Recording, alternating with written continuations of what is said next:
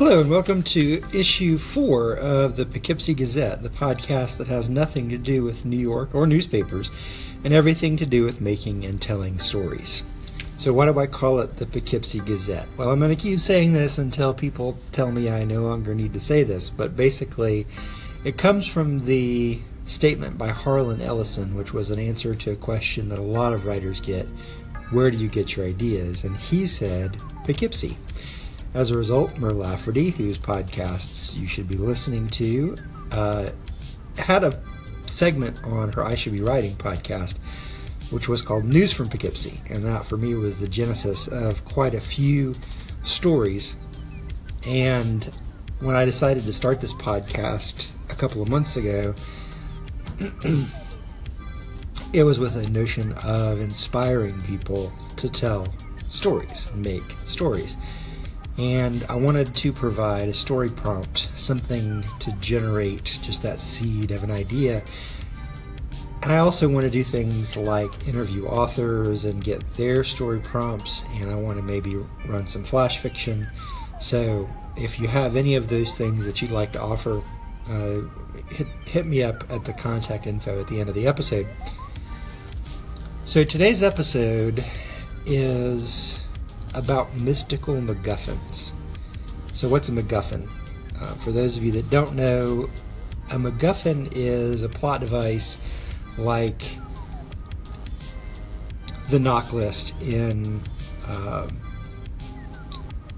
Mission Impossible or the One Ring in Fellowship of the Ring or the Holy Grail in insert any number of movies here. it's that person or place or thing that drives the plot, that pulls our heroes and villains along. And it gets a lot of flack because plot driven stories, I suppose, are in some circles no longer popular uh, or considered perhaps less than, maybe not. Uh, I just hear that from time to time. But if you look at media, books, movies, video games, MacGuffins are still widely used.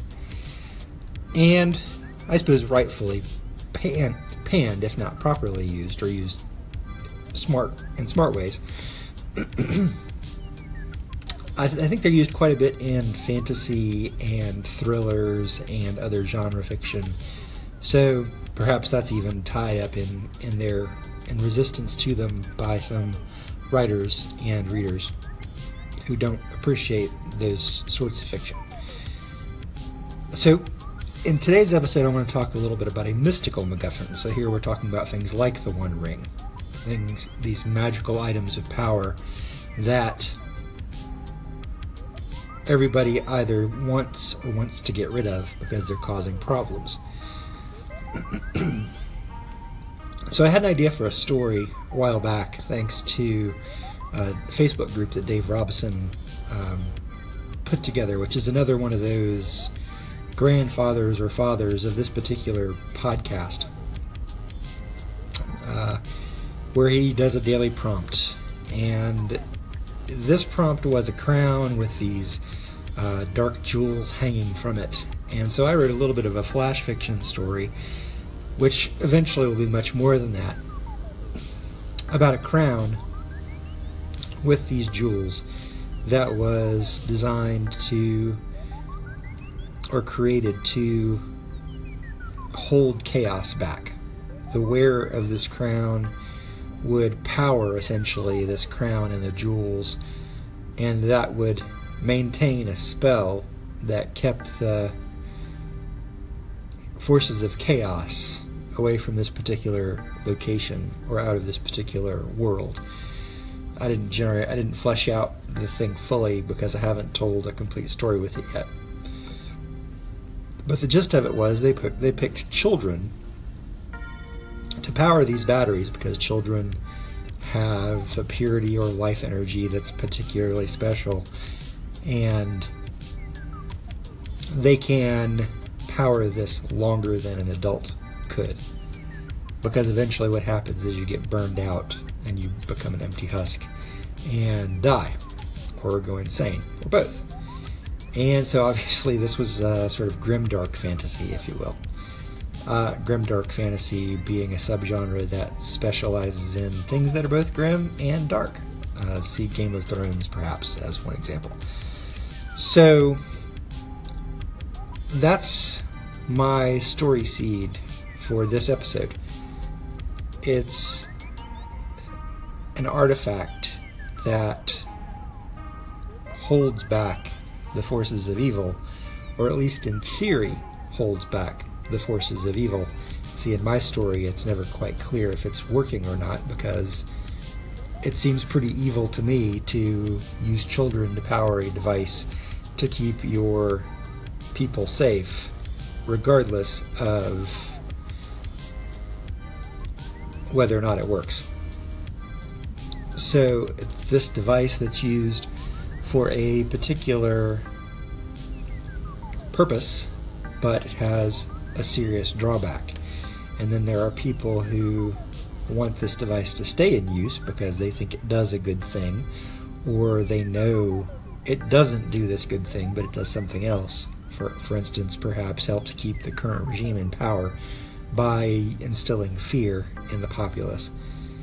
And they've got you've got these people who want this MacGuffin to go away because they believe it's ultimately harmful, or perhaps they want to possess it for their own purposes. Um, the details, of course, are, are up to you, the writer of this story.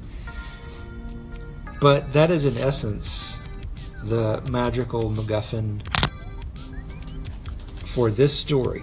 So, what do you think about MacGuffins in general? What would you do with a MacGuffin like this? It can be a crown, or a ring, or a sword, or any number of, of objects. I think usually in fantasy, it does tend to be some sort of jewelry or weapon. So, because those seem to be the kinds of things that you would find in a fantasy story, um, what do you think about the use of MacGuffins in general? Uh, if you write a scene or a short story, uh, you can send it to me, um, and perhaps I will feature it on this very podcast. So that's it for this week. Thank you for listening to the Poughkeepsie Gazette. If you have any comments, questions, or contributions, you can email them to me at scott at scottroche.com. I'm on Twitter at Spiritual Tramp, and I'm on Facebook at facebook.com slash scott.roche.author. I will probably be setting up some sort of web page slash Facebook group um, and perhaps even a Twitter handle for this podcast at some point in the near future. If you are listening to this in the far flung future, uh, you can probably search for Poughkeepsie Gazette and uh, it'll find whatever I do set up. Um, so, if you have any comments or questions, send them my way. Until then, we'll see you next issue.